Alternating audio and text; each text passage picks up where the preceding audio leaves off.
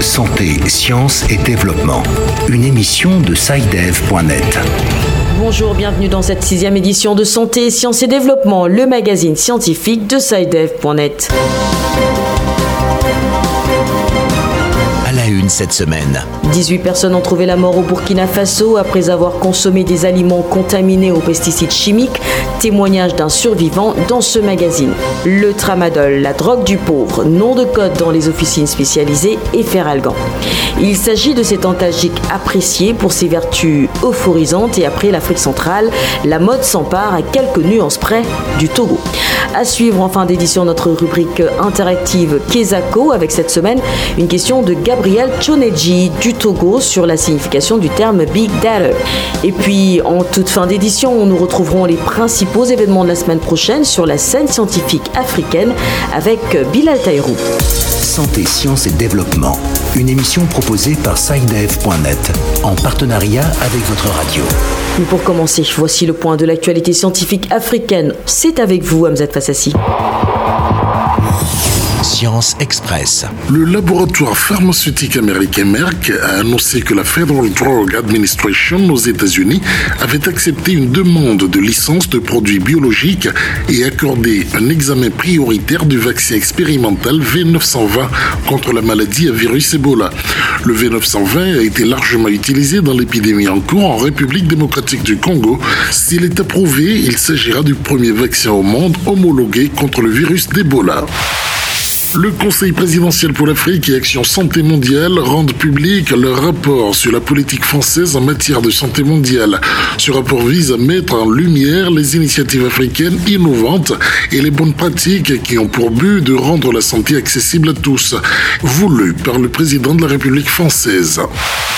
Selon une enquête menée auprès de professionnels de la santé du monde entier, les changements climatiques et les fausses informations constituent la plus grande menace pour la santé humaine au cours des 20 prochaines années. L'étude a révélé que la très grande majorité, soit 98% des professionnels de santé, souhaitaient davantage de coopération pour faire face aux problèmes de santé créés par la crise du climat. Burkina Faso, 18 personnes ont trouvé la mort suite à une intoxication alimentaire dans le centre-ouest et le centre-est du pays. Les résultats des premières analyses médicales révèlent que ces décès sont dus à une intoxication alimentaire massive aux pesticides chimiques. Des taux anormalement élevés de pesticides chimiques ont en effet été détectés dans les aliments et les organismes des victimes. Abdelaziz Nabaloum, en ligne de Ouagadougou. Le 1er septembre, 15 membres de la famille Bakon sont morts dans le village de Lapio dans la commune de Didi. Le 9 septembre, 14 personnes d'une même famille du village de Nyamtenga ont été admises d'urgence dans des centres de santé. Cinq d'entre elles ont perdu la vie. À l'été, le ministère de la Santé a procédé aux investigations. Les premières analyses médicales ont révélé que ces décès sont dus à une consommation d'aliments contaminés aux pesticides. Professeur Claudine Louguet, ministre de la Santé. À Didi, des investigations ont été faites sur les prélèvements de produits biologiques comme le sang, les urines et on a trouvé un taux anormalement élevé de pesticides. Dans les aliments consommés également, il y avait de, un taux anormalement élevé de pesticides. Dans la famille Bakouan, c'est la désolation. Boukari Bakouan. Ils ont mangé des aliments euh, à la base de euh, feuilles d'haricots et, et composé de petits milles qu'ils ont mélangés. Maintenant, ils disaient que les, petits milles, c'était le, bon, c'est le reste des semis qu'ils avaient déposés. Évidemment, certainement, ils avaient mis des, des pesticides à ce jour, 18 personnes ont perdu la vie et les pesticides incriminés sont utilisés dans l'agriculture et avaient servi à protéger le petit mille contre les chenilles. Face à cette situation, la ministre de la Santé invite les populations à la prudence. Suivre scrupuleusement les recommandations du ministère en charge de l'agriculture en matière de choix et d'utilisation de pesticides. Toutes les victimes ont été évacuées au centre hospitalier universitaire Yalgado Ouedraogo à Ouagadougou et au centre médical avec antenne chirurgicale de Pouitenga. Abdel Aziz Nabaloum, Ouagadougou pour Santé, Sciences et Développement. À présent, un sujet, disons, quelque peu délicat. Tout d'abord, une toute petite colle. Hamzat Fassassi, vous êtes toujours en studio avec nous. À quoi sert une moustiquaire Attraper les moustiques, j'imagine, ou à tout le monde et à les empêcher de nous attaquer, je crois. Pas tout à fait faux, mais figurez-vous qu'au Cameroun, l'imagination des hommes a trouvé d'autres utilisations à la moustiquaire. Sans blague. Certifiées telles quelles. Eh bien, au Cameroun, les moustiquaires sont utilisés comme filets de pêche ou comme épouvantail dans les champs. Le reportage à Yaoundé de notre correspondante Béatrice Cazé. Plus de 10 millions de moustiquaires imprégnés à longue durée d'action ont été distribués aux ménages lors des opérations organisées en 2016. Selon un constat, de nombreux Camerounais ont utilisé ces rideaux de protection à d'autres fins telles que pour la pêche, attraper des termites ou comme épouvantail dans des champs. Une attitude déplorable selon Aristide Bilek-Kofi, responsable de la communication de l'ONG Malaria No More, une organisation engagée dans la lutte contre le paludisme au Cameroun. On ne peut que déplorer cette situation parce que ce n'est pas l'utilisation première d'une moustiquaire imprégnée à longue durée d'action. Donc ça, c'est très mal. Le rapport final de l'enquête post-campagne sur l'utilisation des moustiquaires imprégnés à longue durée d'action 2016-2017 réalisé par l'Institut national de la statistique révèle que 16% des ménages disposent des moustiquaires qui ne sont pas utilisés pour dormir. Pour une proportion importante de ces ménages, 60%, ces moustiquaires sont gardés pour une utilisation future. Par ailleurs, l'enquête a révélé qu'au moins un tiers des ménages ont eu à se séparer d'une moustiquaire, principalement L'ONG Malaria No More estime qu'il faut poursuivre la sensibilisation pour éviter toute mauvaise utilisation de ces moustiquaires au cours de la campagne qui vient d'être lancée. Aristide Bilekofi. Il faut sensibiliser les populations énormément. Le paludisme est une maladie qui est tellement répandue que tout le monde peut se faire son idée dessus. C'est pour cela qu'il faut informer massivement les populations et leur dire que les moustiquaires, en fait, sont des barrières physiques et chimiques et qu'elles permettent de protéger efficacement contre le paludisme. Selon le ministère de la Santé publique, 25,8% des cas de paludisme ont été reçus dans les formations sanitaires pour 3263 décès. Béatrice Kazé, Yaoundé pour Santé, Sciences et Développement. À toutes fins utiles, voici un rapide aperçu du paludisme en Afrique, un document signé Hamzat Fassassi.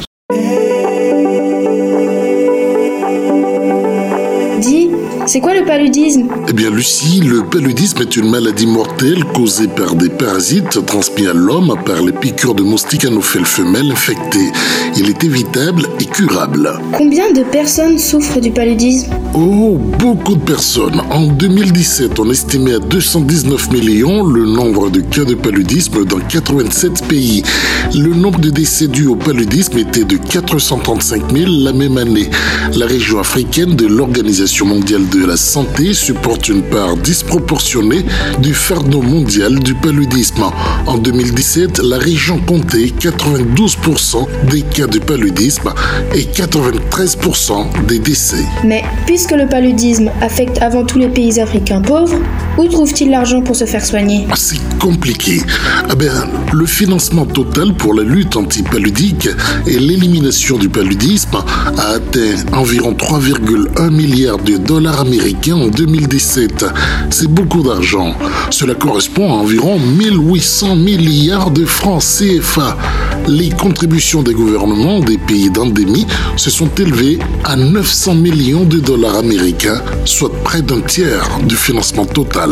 Évidemment, après ces chiffres effrayants, on comprend mieux l'impérieuse nécessité de se prémunir des piqûres de moustiques en utilisant des moustiquaires pour se protéger et non pour pêcher du poisson. La science en action. L'automédication au Togo a un impact direct sur le quotidien des populations. Sur la sellette, un médicament, le tramadol.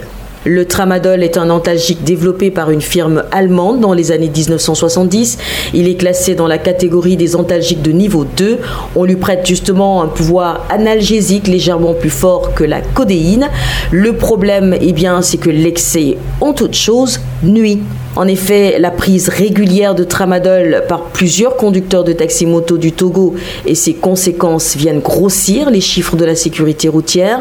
Plus de 3000 accidents de la route ont été enregistrés durant la première moitié de l'année dans le pays, avec un bilan avoisinant les 400 morts. En cause, l'utilisation abusive du tramadol. Explication d'Antoine Afanou à Lomé. Un conducteur de taxi-moto qui tombe tout seul et perd connaissance, nombreux sont les Togolais qui ont déjà au moins une fois assisté à la scène. Et quand cela arrive, le tramadol n'est presque jamais loin, comme le confirment ses conducteurs. Si ils prennent ça comme ça, ils vont sur la moto, ils tombent. Si j'ai pris ça, ils n'arrivent pas même à déplacer. Quand ils prennent ça, comment ils sont sur là, ils roulent là aussi en désordre. Développé par une firme allemande, le tramadol est un antalgique central de niveau 2, classé dans la catégorie des narcotiques, et s'il est aussi connu dans les corps de métier pénibles, c'est surtout pour ses effets secondaires. Amavi Amoussou, docteur en pharmacie. Le problème avec le tramadol, c'est que ça a un effet euphorisant. Et donc tout le monde se dit, ah, avec ce produit, je me sens joyeux, ça te donne vraiment du tonus. Mais à long terme, vous endommagez d'abord le foie et peut-être plus tard le rein. Pris dans un premier temps pour lutter contre la douleur aux articulations, le tramadol et autres substances ont très vite rendu dépendants plusieurs conducteurs de taxi-moto et les autorités ont l'intention de sévir. Et Sozimna est adjudant à la division sécurité routière de Lomé. Pour les substances euh, psychotropes, le contrôle va être lancé. Bientôt l'alcotest et avec ce contrôle-là, le gouvernement entend sauver la jeunesse qui est vraiment embrasée par cette consommation. Le tramadol, en dehors du circuit illicite, reste un médicament conventionnel, mais placé sous surveillance dans plusieurs pays depuis 2012, notamment pour ses effets secondaires. Antoine Afanou, Lomé, Santé, Sciences et Développement.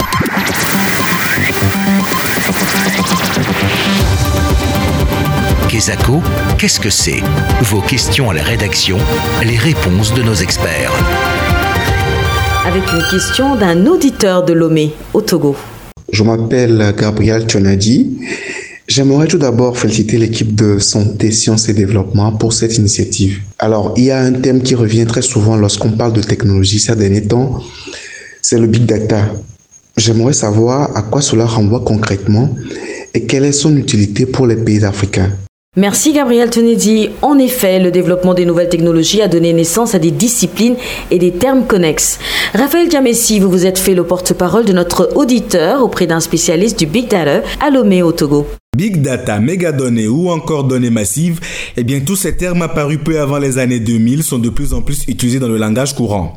Pour savoir ce à quoi ils renvoient concrètement, nous avons pris la direction de Lomé au Togo où nous avons rencontré Richard Folly. Il est data scientist et responsable d'une entreprise de technologie géospatiale. Les mégadonnées sont constituées de l'ensemble des informations que nous partageons sur et via Internet, notamment les emails que nous nous envoyons, les vidéos que nous regardons ou partageons, les messages que nous envoyons par WhatsApp ou notre activité sur les réseaux sociaux. Les mégadonnées sont également constituées des informations qui sont collectées par des GPS, par des satellites ou même par nos téléphones. Et enfin, les mégadonnées font référence également aux données qui sont nées au travers de l'interaction entre les humains et les machines. Si nous prenons le domaine de la santé par exemple, le stockage, l'analyse, le traitement des données de patients peuvent raccourcir les délais d'intervention, peuvent permettre de prédire des comportements ou des symptômes chez les, chez les patients et cela va justement aider à sauver des vies et à rendre des services beaucoup plus euh, optimisés. Eh bien, merci Raphaël. Vous aussi, si vous souhaitez poser des questions à nos experts, n'hésitez pas à nous contacter par WhatsApp en composant le 221 77 195 94 63. Je répète, 221 77 195 94 63. Nous vous l'annoncions dans les titres, voici à présent l'essentiel des rendez-vous scientifiques importants de la semaine prochaine, et c'est avec Bilal Taïrou. L'agenda. Merci Sylvie, et bien la semaine prochaine sera ponctuée par quelques événements, parmi lesquels on peut retenir une réunion de haut niveau sur la couverture sanitaire universelle qui se tiendra le 23 septembre à l'Assemblée générale des Nations Unies à New York, intitulée Couverture sanitaire universelle, œuvrer ensemble pour un monde en meilleure santé. Cette réunion organisée sous la direction du président de l'Assemblée générale de l'ONU aboutira à une déclaration déclaration politique sur la couverture sanitaire universelle négociée par les États membres et approuvée par les chefs d'État. À la même date, donc le 23 septembre, s'ouvrira à Yaoundé et pour trois jours la sixième conférence de l'Association panafricaine de contrôle des moustiques. Merci Bilal, ainsi se referme cette édition de Santé, Sciences et Développement. Merci de l'avoir suivi. Rendez-vous la semaine prochaine pour un nouveau magazine. D'ici là, portez-vous bien. Cette émission est disponible en podcast sur le site sidev.net/fr.